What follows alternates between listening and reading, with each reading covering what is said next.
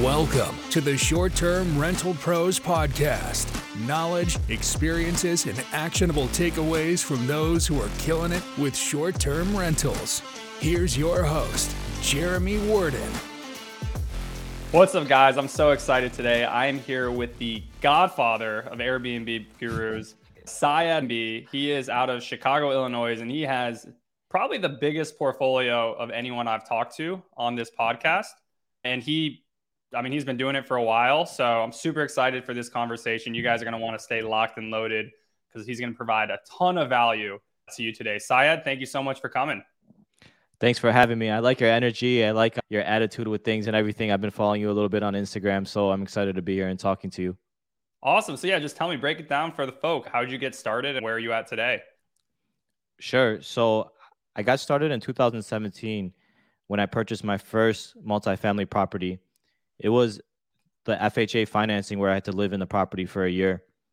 After the year was done, I had the unit furnished and I said, hey, maybe it's an opportunity to put it on Airbnb.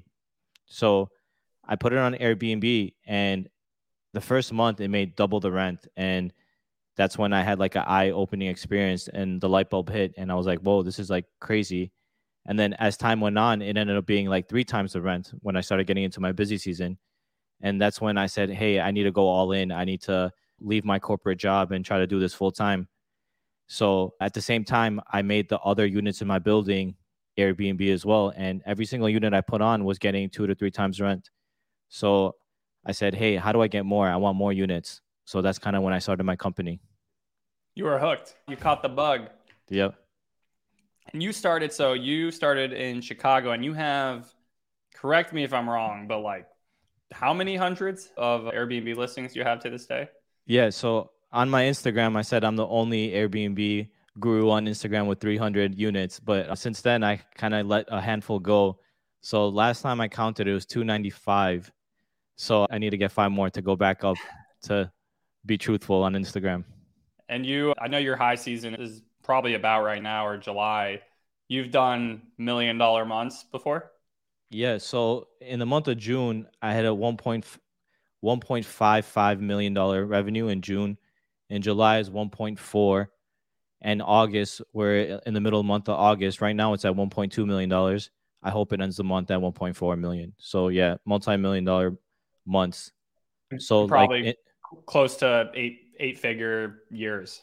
Yeah. So last year I had my first eight figure year. It ended the year at ten point seven million dollars this year is trending. My forecast is eleven million dollars, so I'm kind of flat year over year. Got it. Okay, very very interesting. And every single one of your listings is in the same market, correct? No, so I'm in a few markets in few cities, but majority of my portfolio is in the Midwest. Gotcha. Okay, Midwest. So you went from you got this multifamily unit. You were like, oh shit, eye opening. Yep. These are crushing it. I need to get more.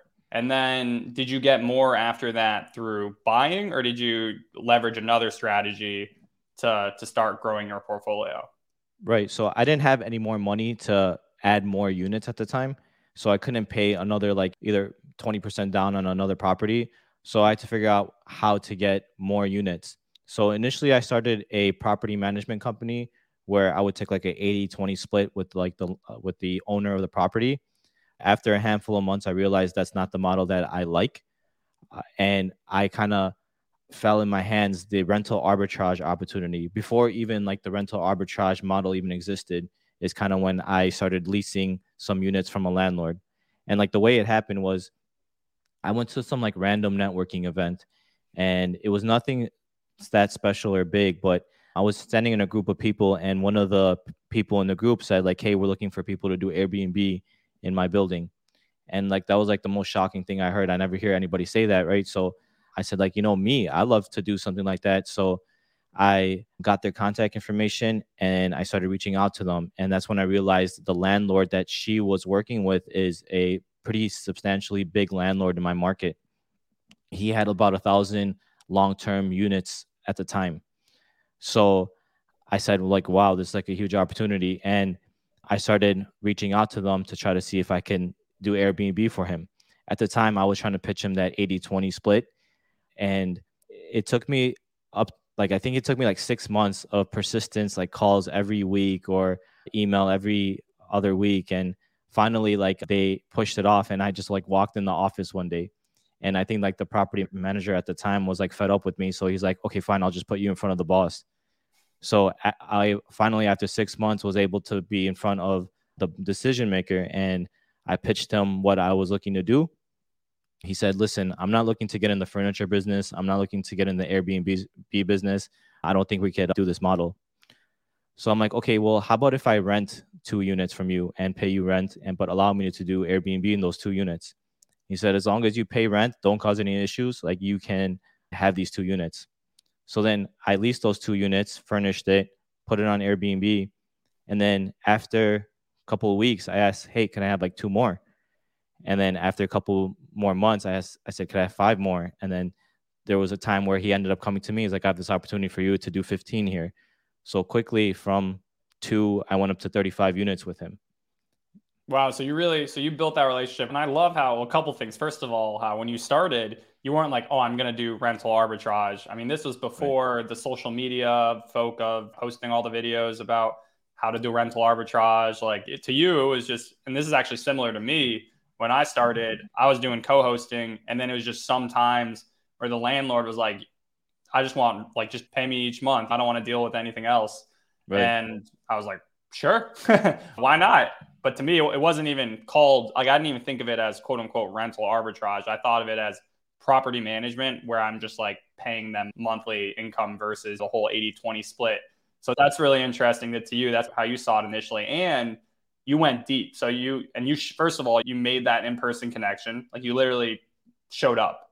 Like you weren't afraid to literally knock on the door and walk in and stay there until you were in front of the decision maker which is awesome and a lot of folk don't have the courage really to like put themselves out there they might do a few phone calls, but ultimately when you're starting, like you really got to build the relationship. And there's no better way to do that than actually getting yourself in front.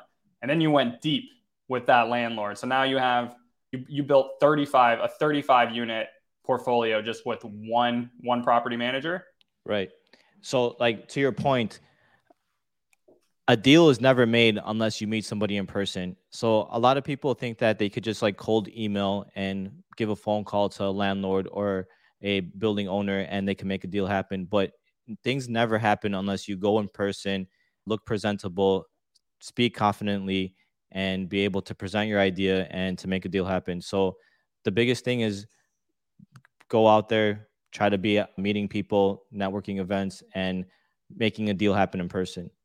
But, yeah, and that's uh, awesome. Yeah. And that's awesome yeah. how you went to a networking event again, right. and it didn't seem like you had like even a mission of like I'm going to go to this event so I get X out of it. You were just like, oh, there's opportunity.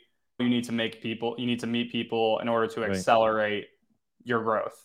Right. So, and a lot of people today have the blueprint for doing all this, and they still, but you actually you just put yourself out there, which is really great.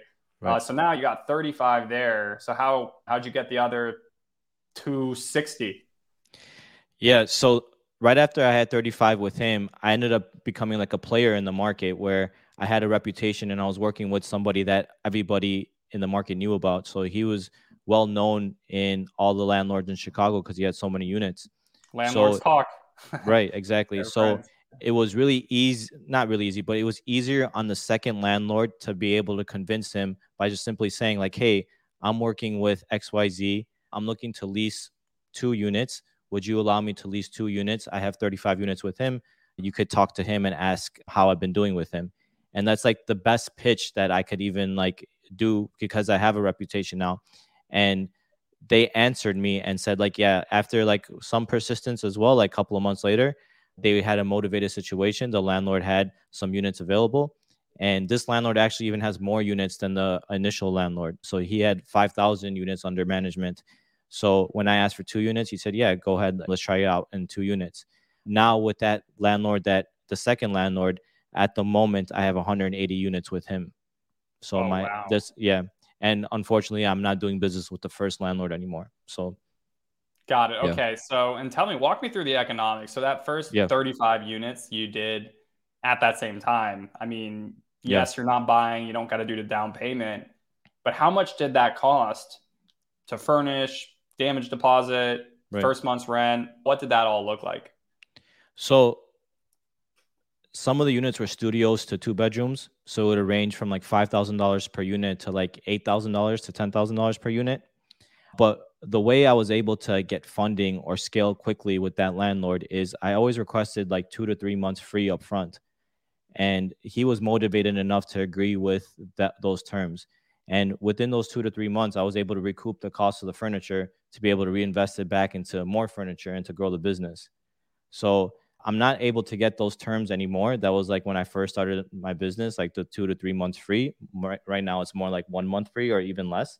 But Is that because of the summer or just in, in general? It could be demand for long term tenants has increased over time.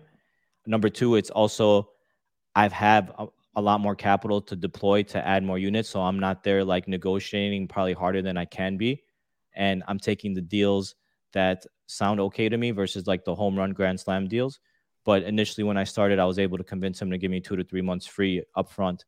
But there was no security deposit that I have to pay in my city. There's a lot of move-in fees, but I was able to negotiate no move-in fees on these uh, units. But I would have to pay the first month's rent, so I would have to pay the first month's rent and the furniture. But again, I would recoup those costs so quickly in two to three months to be able to redeploy it back in the business.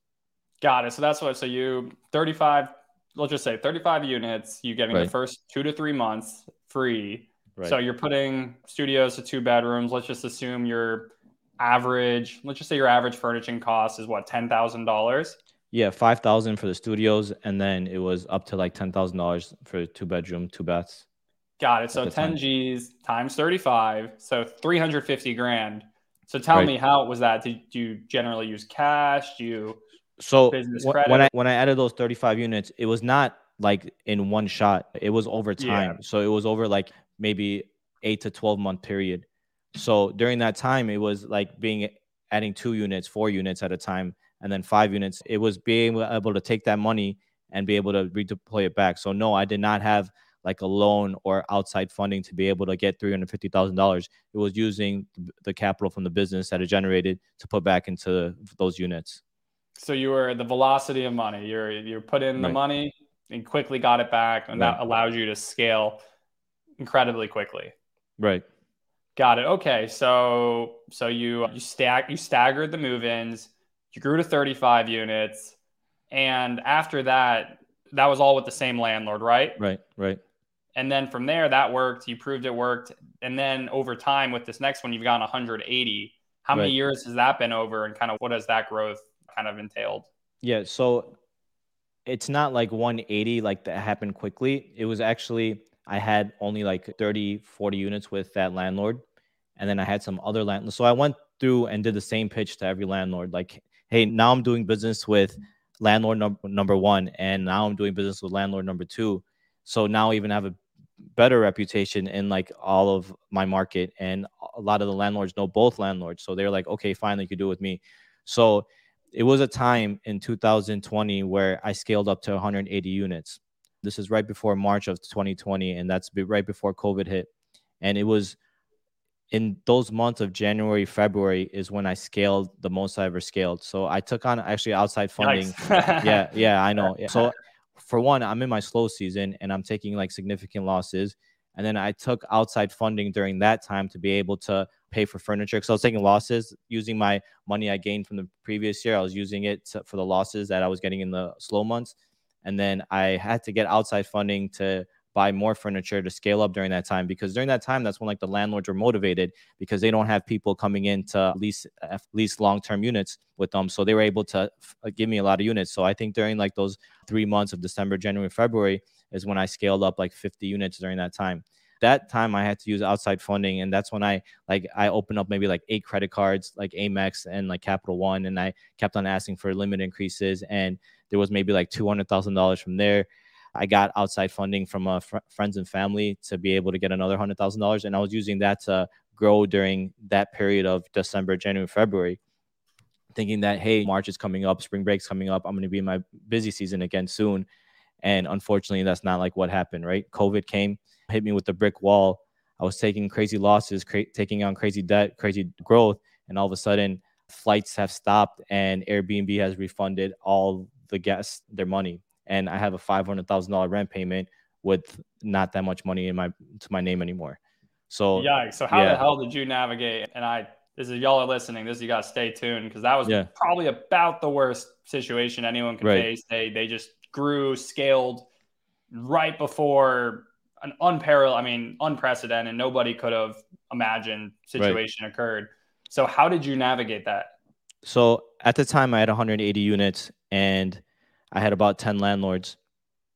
And the announcement for that flights have stopped like it hit our mar- it hit our industry before it hit anybody else's. And i knew what the impact was going to be because i had a lot of colleagues that said like hey this is going to be pretty bad and maybe it's time to start talking to your landlords to start terminating leases. So with these 180 units i went to the landlords the 10 landlords and i gave them three options i said one allow me to pick up my furniture and leave Term- let's terminate the lease number two is let's get on a revenue share and share in like whatever dollars come in because we don't know what's going on. And number three is like I just don't pay you, and you could like sue me for whatever I have. And sorry, the diff- funny. nah, yeah, now it's funny because I'm over it now, right? But yeah. at the time, it was uh, like yeah, right, and sue me. right, like... exactly. And at the time, it was so fresh that the land, a lot of landlords were like, "No, we're not COVID charity. We're gonna go after you for everything you have. You better pay me every single dollar."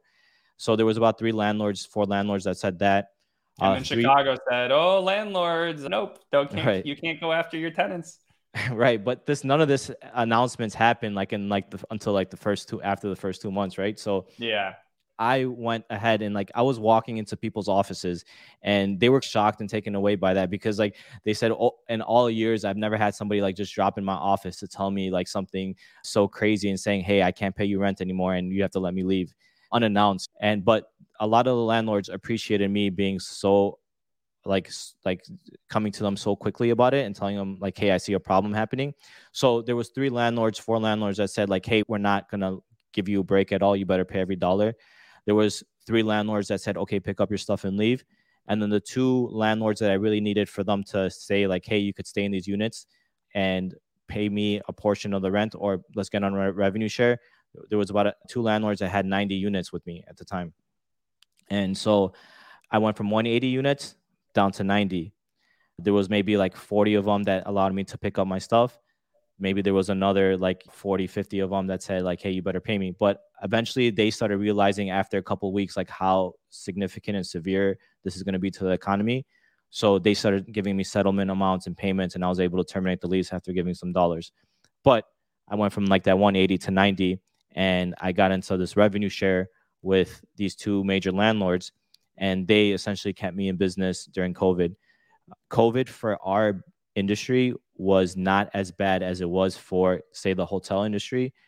Uh, Airbnbs sounded like they were cleaner than hotels. It was less people in and out and not a revolving door of like people from all around the world coming. So Airbnb wasn't as bad as it could have been.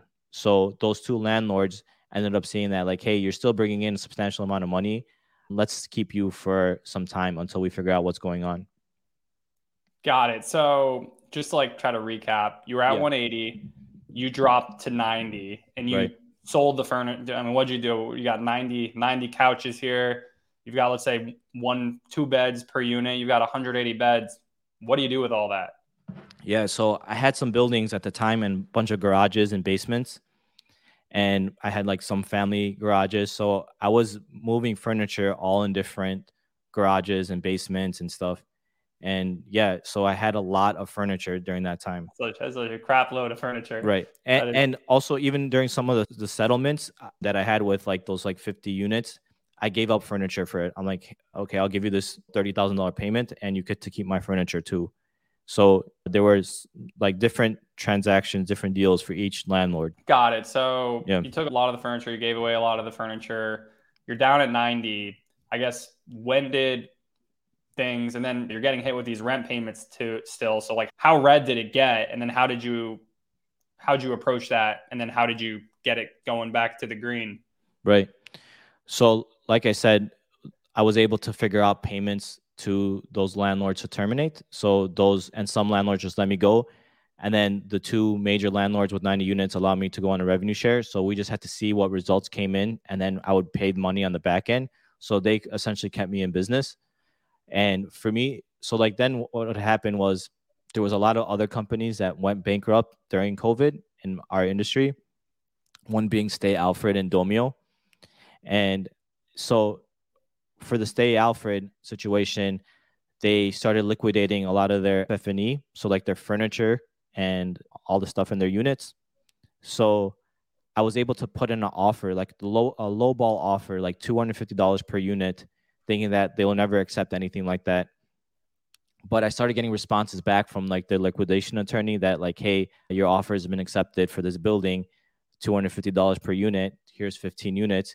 You could go ahead and pick up your stuff and that was like another light bulb moment for me saying like whoa like hey they have so many buildings all over the country how much more furniture can i buy from this like liquidation so i kind of started going to all the different locations around the country and started buying a bunch of stay alfred furniture and i bought a total of 150 apartments worth of stay alfred furniture so you, and you already had your own furniture at this time so what did you and then you just started picking up units with that furniture Right. So then what happened was I had maybe I had to get warehousing to be able to store all this Stay Alfred furniture. And mind you, like to furnish a unit, like I said earlier, it's cost about ten thousand dollars. So to be able to get it for two hundred fifty dollars and some like good high quality furniture was like a steal of a lifetime. It was once in a lifetime opportunity. So I wish I could go back and have bought more. I bought 150 apartments worth of furniture. I wish I could go back and had unlimited amount of furniture from them because I started passing up deals from them.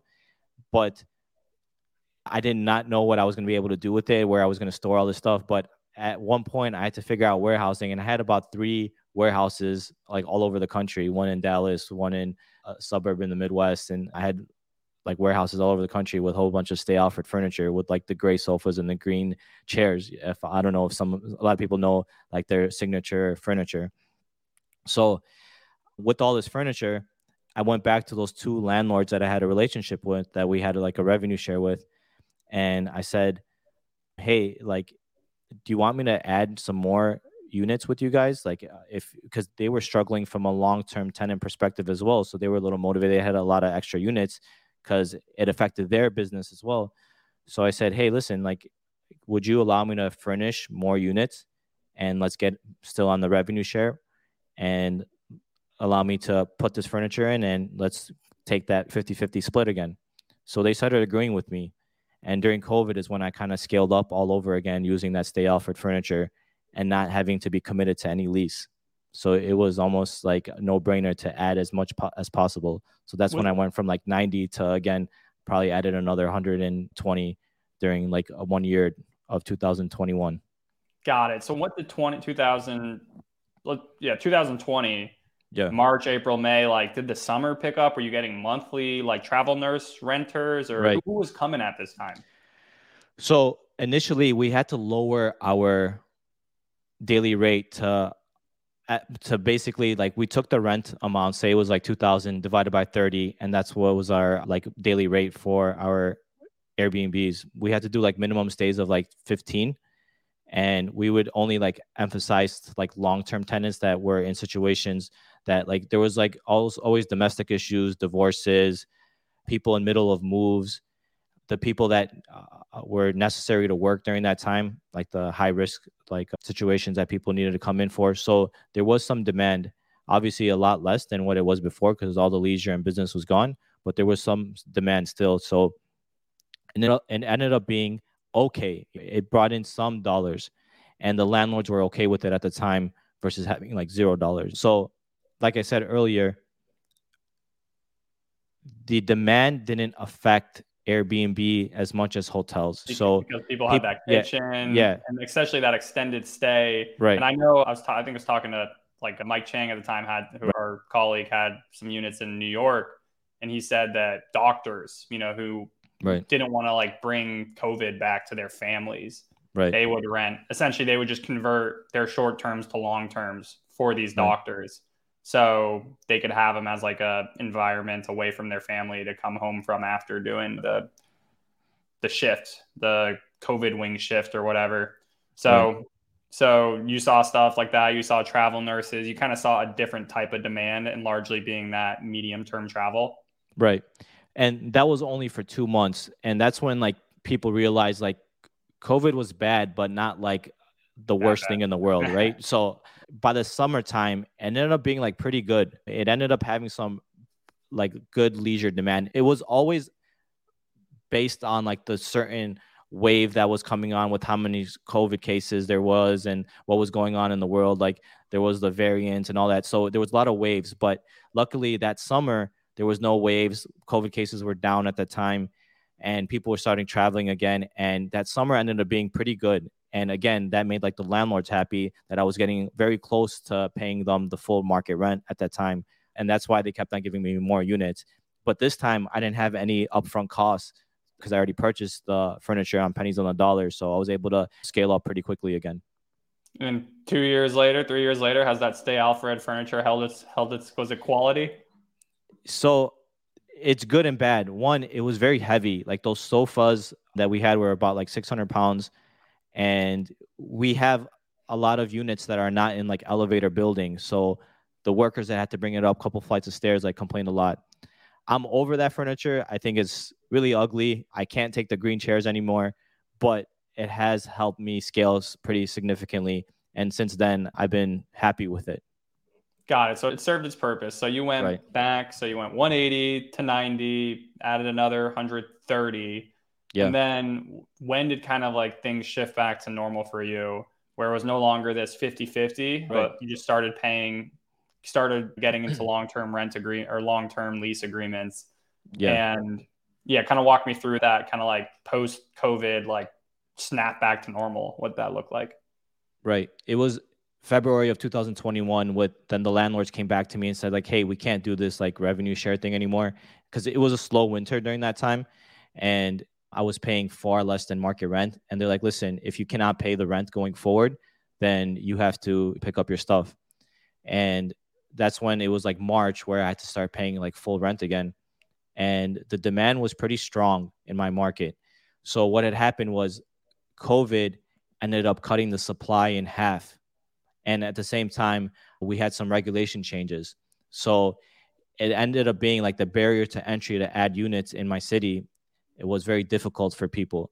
So with the supply decrease and the demand coming back to like pretty good in my market, and ended up being a record year in 2021 for me. Got it. So things blew back. You started entering into long-term lease agreements. What'd you say? Hey, I'll, can I get two months free up no, front? It was just straight up start paying rent again because it was with the same landlords I already had a relationship with. So they gave me like almost a break during COVID to not have to even back pay what I had to the shortage that I gave them during that time. So they're like, just pay rent going forward, and we'll be okay. Beautiful. Okay, so things were really good in 2021. Supply was low.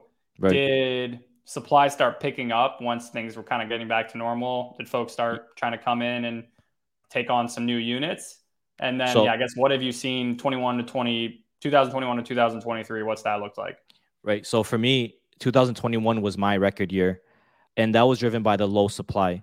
The demand was probably flat from the pre from 2019, but because of like the low supply, my my rates were like more than I ever had. In 2022, the demand increased because that's when like the mask mandates were removed. Every a lot of things were back to normal, but also at the same time, supply did increase. But supply didn't match 2019 levels because of the regulation changes. So that was helpful again to me in my business. And 2022 was a great year as well, but not as good as 2021 for me. But what had happened in 2022 is because of the pent up demand in the summer, my winter was significantly worse than I ever could have managed, ever could have imagined. There was like a fatigue of travel in my markets where people all came during the summertime and they didn't need to come anymore. So I had a record summer, but a record loss of in my winter. So my cash flow was like crazy during this time. Yeah, and I think I and I respect. I mean, I think you've got a lot of. I'm trying to think of the word that isn't. I was gonna say maybe I'll say cojones. got some grande cojones right. for being able to run such a cyclical business. I mean, I think one thing obviously you probably do a really good job of is cash flow management. Right. And just knowing your highs are your because I think a lot of people they get into this game and maybe they start whether it's by chance or by luck or they heard online oh let's they get their property and they start running in june july august and it does incredibly well. Right. and they start getting some cash in their pocket. They start to see their savings or their checkings account go up. And then what's the most human reaction to do? Get rid of it. Spend it. Yeah. we are especially americans we're very consumptuous Right. But it's seasonality. I mean, generally it follows the bell curve and especially in a Midwest market that probably has harsher winters than most other parts of the world or parts of the country. I guess how do you do your cash management or plan just knowing that you got to like literally survive the winter. The winters can be really rough. Right. It's it, it takes a toll on you. Like I haven't completely figured it out. And sometimes I get really ambitious during the summer times and I start growing more units. But that that dollars that I should be saving in my reserves as I'm using for growth. So I do get into situations every winter where uh, one, I'm deferring some rents like five days to get extra income. I'm turning off the auto payments for all my softwares and utilities. I'm putting a lot of things on credit cards all over again knowing just get me through the winter and I'll figure it out in the summer again. But there is some thought behind it too. Like I have cash flow forecasts that I kind of have an idea of what I'm working with. But it's like I did not expect how bad this last winter was going to be. So there was a time where the money proceeds I was making last year in 2022, I wanted to purchase four more properties, four more buildings. I had a million dollars of cash that I wanted to deploy out. And during that time, like interest rates started increasing and prices for buildings started increasing. So I, I said, like, hey, I started timing the market. Maybe it's not the best time to buy. But that was probably the best thing for me is because if I did end up buying, I would have to liquidate all those assets during my slow season to be able to cover for my losses. That's how bad my losses were during my winter time.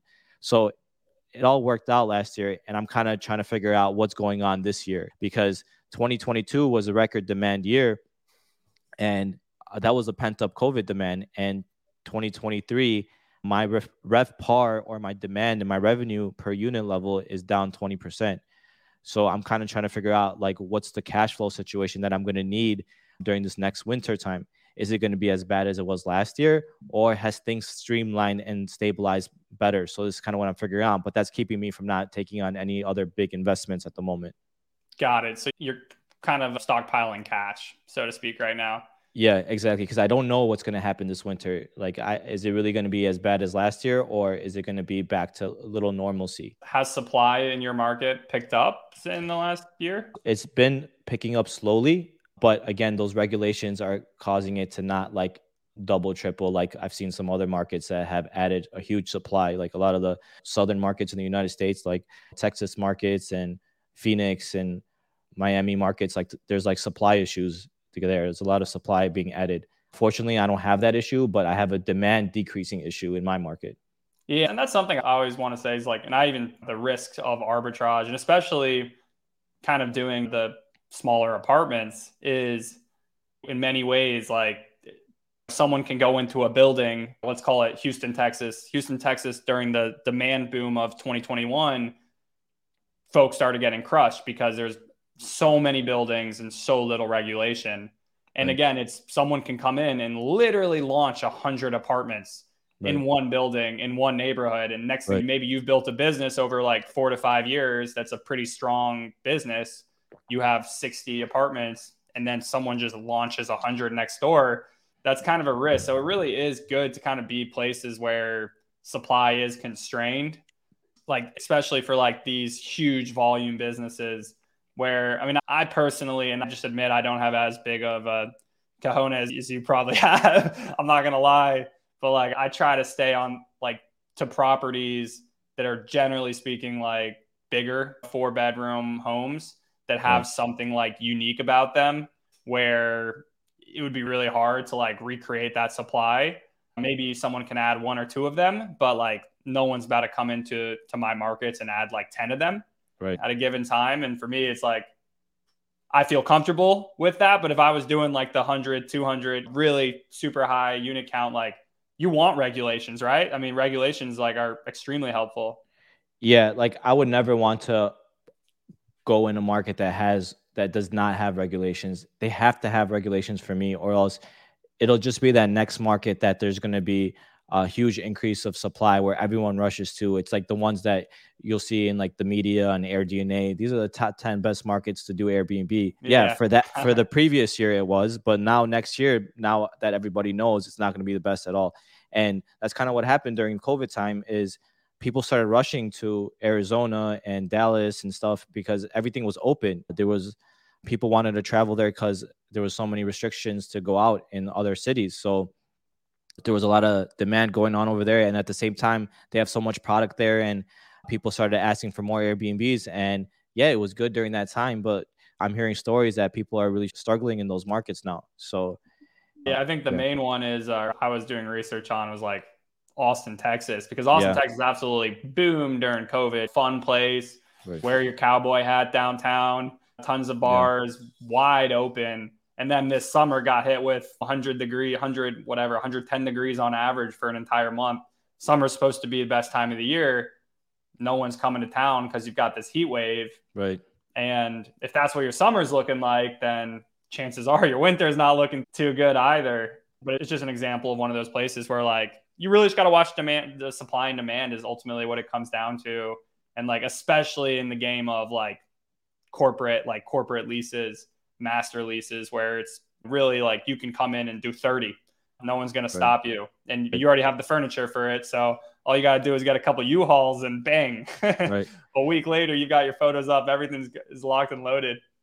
Yeah so i hear a lot of my colleagues that are they're struggling in the austin market and they're letting go a lot of units over there. So you just got to be careful where you're adding your units yeah, granted, they've probably already made two x their rent, three x right. or two x their initial whatever. They've been paid yeah, back they, at this point, right? They've made good on it, but yeah.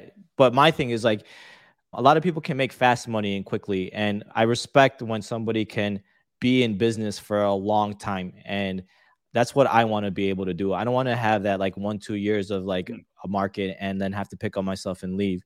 I want to be in a market and stick to it for the next three, five, ten years. That's the kind of business I respect. Yeah, and I think that's why I mean you've in many cases like you've taken over your markets. Like you are the big player there.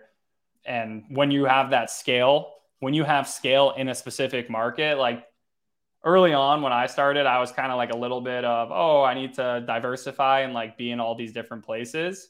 And right. that was like my mindset, especially because seasonality, I was like, my winters suck. All right, I'm gonna I'm gonna get started in Florida now. Right. Like I need to have my January's and February. I need my bank account to be going up from somewhere. right. I can't have it.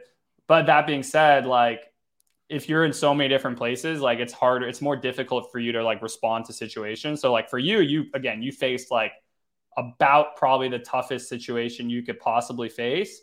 But then you just got in your, you got in your, I don't know if you were driving the Lambos or the Ferraris at this time, but you got in your Lambo and you drove down to the office and you figured it out. Yeah, I agree with you on that. A, a lot of people want to be able to stabilize the cash flows and go to all these different markets. But for me, as long as you can manage the cash flows on paper, where you have a nice Google spreadsheet to be able to forecast what's going to happen, you could keep the reserves there and you can manage it properly. And you don't need to like bounce from market to market. My opinion is go to your backyard and become an expert in your backyard and scale as big as possible there. You don't have to go to Philadelphia, Florida, Texas, and be in like five different markets and to have like a stable business. You could do a real substantial business in your own backyard. Beautiful. I know, and this is something I want to touch on. And I know you've like helped out a lot of folk who, you know, at this point have 100, 200, whatever units. What the hell do the operations look like? I mean, I've pulling seven figures, like to me, I'm like, damn, like things can be obviously streamlined better, but when you're dealing right. with add another figure on top of that, what's your operations look like? I mean, it must be absolutely insane. Yes and no. So I do have 100 resources in my business, so 100 employees. 50% of them are in the Philippines. So I run my entire business out of the Philippines, and people call them virtual assistants, but I call them my team members. They are mm-hmm. essential part of my my my business. I have managers directors, leadership. I have everything. Like I have a hierarchy, like a corporate hierarchy in Philippines. My my team in Philippines, their salary is ranging from like five dollars to fifteen dollars per hour. Oh, and 15 bucks yeah, an hour yep. for someone in the Philippines. Wow. Yeah. Because the people that are getting paid $15 an hour are really high level. They run my finance and accounting and my books. They also run my pricing and my revenue management. They're running my operations. You built have, your own internal pricing management? Yeah. Yeah. Wow. So so because I started early in 2017, this was before any of the revenue management companies were e- even existed in our industry. And I saw the value of how important pricing is. And at the time, uh, I built it in house, but it was me doing it, and it was like too much work for me. And eventually, I started finding out that there's companies that are getting started up in revenue management, and I tried them out, and I gave them a sample size of like take these 15 units, take these 20 units, and then let's compare it to what I could perform. And I was ending up beating like the other third party companies in my revenue management. So I ended up building it out in house. And I have to say now, I think I have a better process or hand on my business from a pricing perspective than even like the largest of companies right now or any of the revenue management companies. And you probably um, know you just know your market better than anybody else. Like you know how much you can raise things for the big events where right. you know where they're not going to really know. Like they don't have the data that you right. have. So again, yeah, I think like, that's also one of the scale benefits of knowing your market and being the kingpin there. Right. And also like I have some high level people creating some like really nice dashboards for me. So I know my performance on a daily basis. We use like Tableau and I'm getting updates and nice graphs like every day on how we're doing from an ADR perspective, our RevPAR our occupancy per unit, in per neighborhood, per bedroom size, and how we're doing from a pacing perspective, lead time. I have these like data points, and then we do compare it to like what we see in like data sites like AirDNA and Wheelhouse and Price Labs. We use their mar- market data and we compare it to ours. We also built in some hotel data to see like how hotel data market demand is doing. So uh, yeah. we are pretty sophisticated. I want to say this. Put yeah, a master class on on this. This is what I want. Oh yeah, we're really sophisticated. I even say have told like my colleagues that like I believe like my dashboards and my pricing is as sophisticated as like the public company Sonder. Like I think I do it better than them even. So I'm really proud of where we built out our revenue management team. But back to your question, how my team is set up is 100 employees, 50 of them being in the Philippines and then the other 50 in my local markets over here. But the ones that are over here are mainly cleaners, runners, maintenance people, and one general manager overseeing what's going on in like the markets. So more of my high level people are in the Philippines, but more of my labor is in my local markets.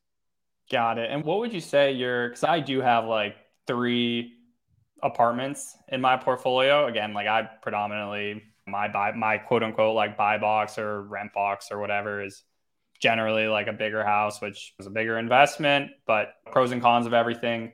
My apartment's like you want to run them like super high occupancy. If they're not rented, you drop the price like super low. Like I'm assuming like you've got I mean, if there's hundreds of apartments, you the amount of turnovers you probably have on a given day are the 100 yeah. 100 apartment turnovers meaning a turnover is when a guest leaves and then another guest comes in yeah. Like how much, like how much volume? Like you probably, I mean, you're probably doing tens of thousands of guests a year. Like what? Give us yep. some of the cool numbers you got. yeah. So uh, on a Sunday or Monday, it's about 100 checkouts that I have per day on those times. So we have like our 30 cleaners running around the city, cleaning as much as possible. And we stagger it based off like what check ins we're having coming in like the next day. Uh, on a weekly basis, I think I saw a stat recently it was around like 500 checkouts in a week. So like 2000 checkouts in a month is kind of what we're doing. So it's a lot of cleaners cleaning these units. So it's a lot going on. But yeah, like you said, like 10,000 people probably is a good number that's probably coming in on an annual basis. Yeah, and then probably I mean hundred, maybe hundred thousand a year, which is just absolutely yeah. like. I should get some data on that, and I'll get back to you guys on and see like a round estimate. But for me, like you brought up, like you trying to get like like the most occupancy by lowering the price. So in my urban markets, majority of my dollars come from the weekends. And yeah. I'm having like 80% occupancy on the weekends and then maybe like 40, 50 on the weekdays. So that's kind of how my pricing strategy is. So I increase, and it could be driven by how I do my pricing strategy. Because if I didn't have the weekend so expensive, then maybe they would take longer bookings. But we found out our RevPAR is best by this strategy that we have. So we get majority of our dollars coming on the weekends, and then a lot of our Tuesdays and Wednesdays are struggling, and most of my cleans and bookings are coming in on the weekends. and Sunday. And like yeah, and like uh, for me is my units. I try to emphasize on smaller units.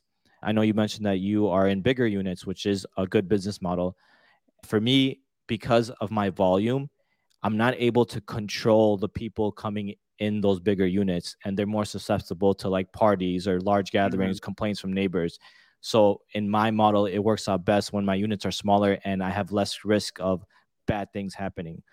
And then also like um lowering the price on a big unit, you could end up getting some like shady people during the week. So that's kind of where my model is. And I'm probably leaving dollars on the table, but that's okay because I'll be able to scale my uh, business better if I'm able to control the people coming in and out you have a very standardized process, I would say. And also, I mean, your units, you probably don't have like backyards for them or anything. No. Cause like, I mean, that's something that you deal with a house is a backyard. You deal right. with maybe there's 15 guests staying there, which isn't an issue if they're inside the damn house. Right. but when they go outside, that's when that's when you cause problems. But you don't have them. I mean, you, the issues right. you deal with are the elevators, right? Like folk in the elevators, folk going through the front door of the building, parking. Like it's right. its own it's its own layer of like there's pros and cons to everything. But when you're you do that one thing, you figure it out. Right. I'm sure you have. I'm sure you have noise monitor. do you have noise monitoring devices in yeah. every single apartment where you're able to? You have your team is able to see at any given time if anyone's being too loud or whatnot. Yeah, so I use like the Minut devices and I have them in maybe 250 of my units. We're trying to do our best to get them into all the units. We were kind of late in the game to get those in our units, so we're trying to figure out how to get them now after having so many units and it's a challenge in itself to like wait for checkouts to get somebody out there to install them and then yeah. manage it. So it's like a work in process that we're figuring it out. But yeah, those Minut devices are really helpful because one, we get complaints from the landlord saying neighbors complain to them about us having noise issues. So it's nice to have like the data behind like, okay, when was a noise issue on this day at what time? Well, according to the data, they went up to this decibel and not above and beyond that. So one, your tenant is not credible for what they complained about. And number two is like we're keeping our place under control. Like it sounds better to the landlord. So I really appreciate those devices. They've been really helpful to me. And you got every front door, you got a ring. Do you have a ring doorbell camera? No, okay. uh, no unfortunately, I don't. Again, I added these units before like that idea came. I wish yeah. I could have it, but not. So a lot of my units are not in like luxury A class buildings. Like I made my business within like this B class type building. So like a lot of older buildings. So like the functionality to be able to get wiring and to yeah, be able to keep those like on all the time. And it kind of doesn't make sense because they're like walk up apartments and and it's I would have to have multiple cameras and like the landlord might not be okay with it. The tenants not, don't like it. So some of them I do, and I'm it would be ideal to have them in all. But right at the moment, I've been able to control it more on the screening side versus like after the fact and like after they're coming into the unit to see like who's coming in. If you do a lot of your work on the front end, you don't have to worry about seeing cameras of people walking in or not. But yeah, that would be a nice feature to have in all units. So what? Yeah, tell us. So what is that TLDR on the front end? How do you vet guests? Yeah, so I think so. My team in the Philippines, I have maybe about seven resources screening guests on a daily basis, and what they're doing is one, they're first starting the communication with the guest, like, hey, what's your reason for your stay? Why are you coming? Who are you coming with? And we kind of get a gist of like even how they communicate to us, like how are they writing their sentences like we asked the first and last names for some of the guests and like the the age too and we do a little work on the back end to start searching some of these people up we kind of find if they have a linkedin like that's like perfect like hey you're a professional i would love to have you in my we find some people's facebook and instagrams and we kind of see like the quality of people that are coming if they have reviews it's even better like it's easier to be able to accepting i also kind of get a feeling of like, hey, is this in my A class building or my B class building? Can it take like some risk to it? And also, it's like if it's like a studio unit, like I'm okay like having these two people in. So it's a lot of screening on the back end that we spend a lot of time and a lot of people. We are using also some like screening softwares. So the two big guys are like AutoHost and we were using like Guest Ranger, I think is the name of the company. They were cheaper than AutoHost for us.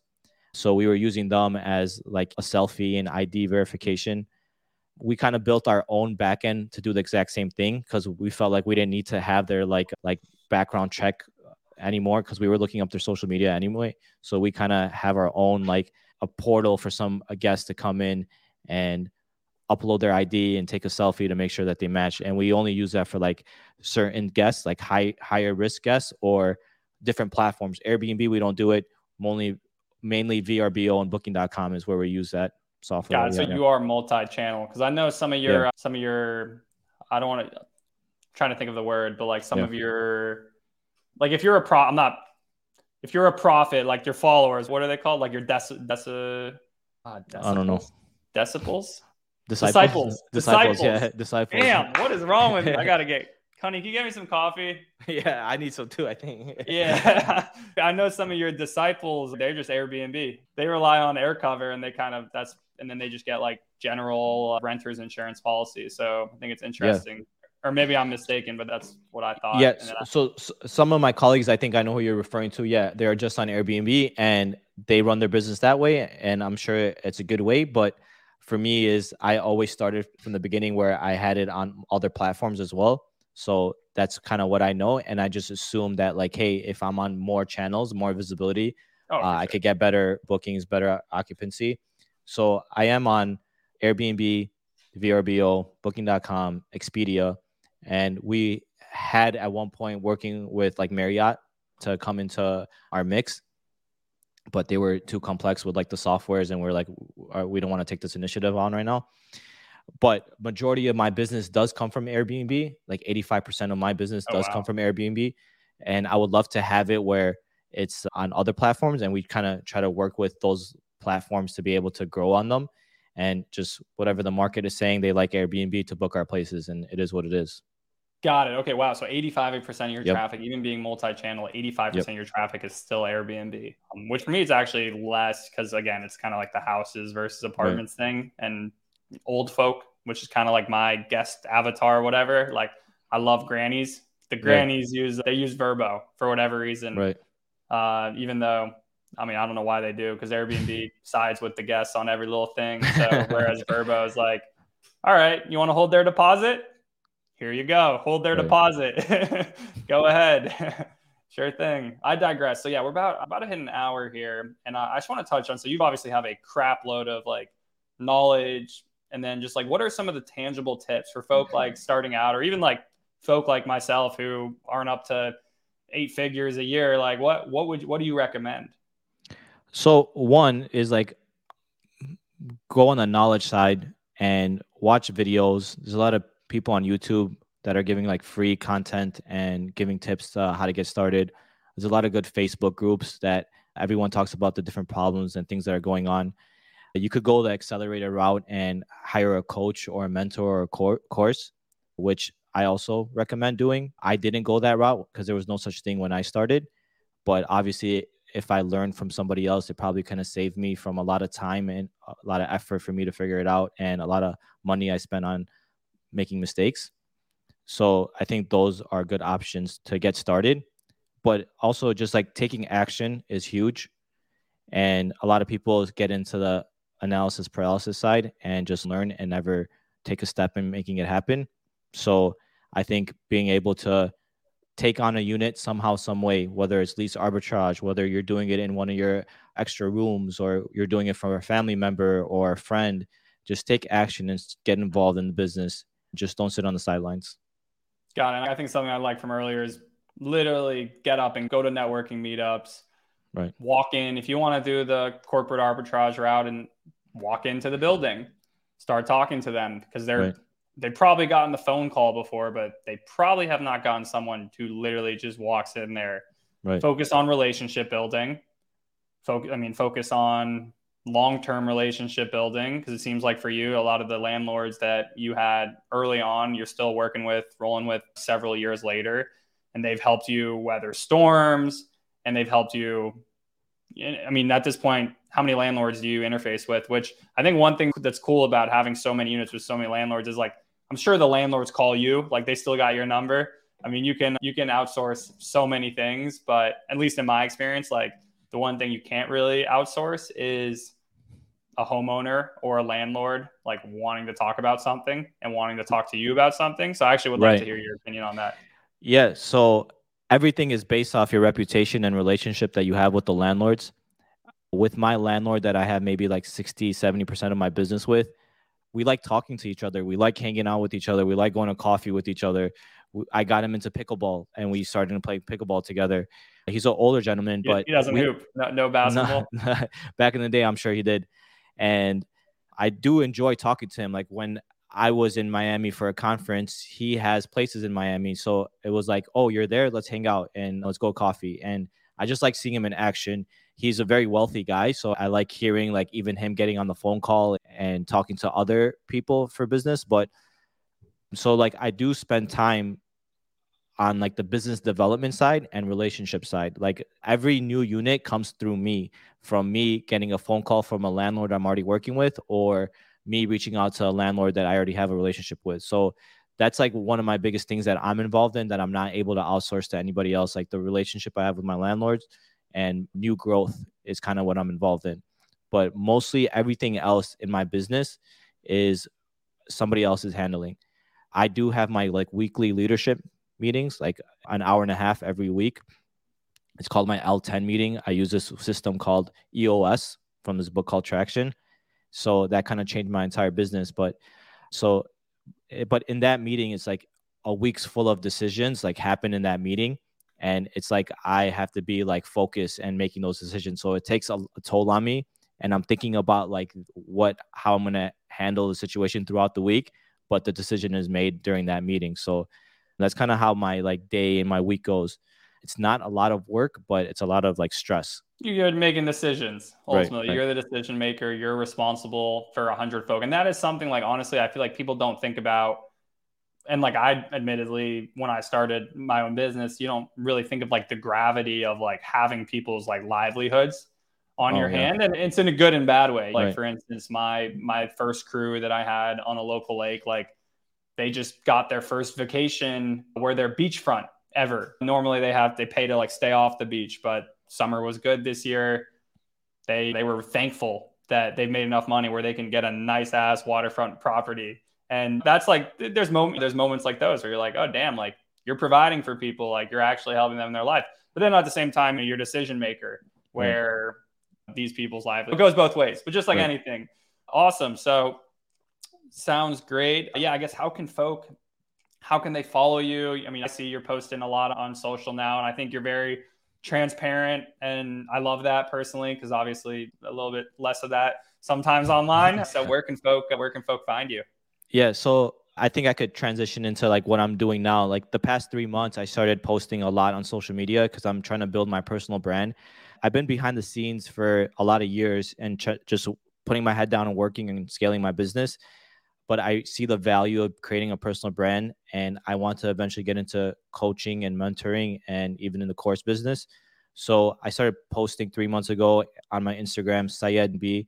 Follow me there. I'm posting a lot of good stories on like things I've experienced. And yeah, I like the fact that I am po- putting out some content that not a lot of the other people on Instagram are posting. Uh, a lot of people are posting a lot of the cookie cutter stuff that you hear the same regurgitated information from each person to the next.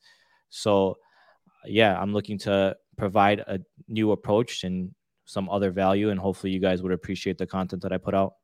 Yeah, guys, give Syed a follow. He's yeah, he's definitely not, from what I've seen, not your standard guru. He is the OG Godfather. He is the prophet to many of the disciples that you guys might see online. Yeah. So thank you so much for coming today, and uh, yeah, so excited to to follow your journey. Appreciate it. Thank you so much. Awesome. All right, guys. Hope you all enjoyed. Stay tuned for next time. And that's a wrap. Thanks for listening to the Short Term Rental Pros Podcast. Make sure to subscribe so you don't miss any future episodes. In the meantime, leave us a five star rating, like, comment, and share this with someone you know that wants to invest in short term rentals.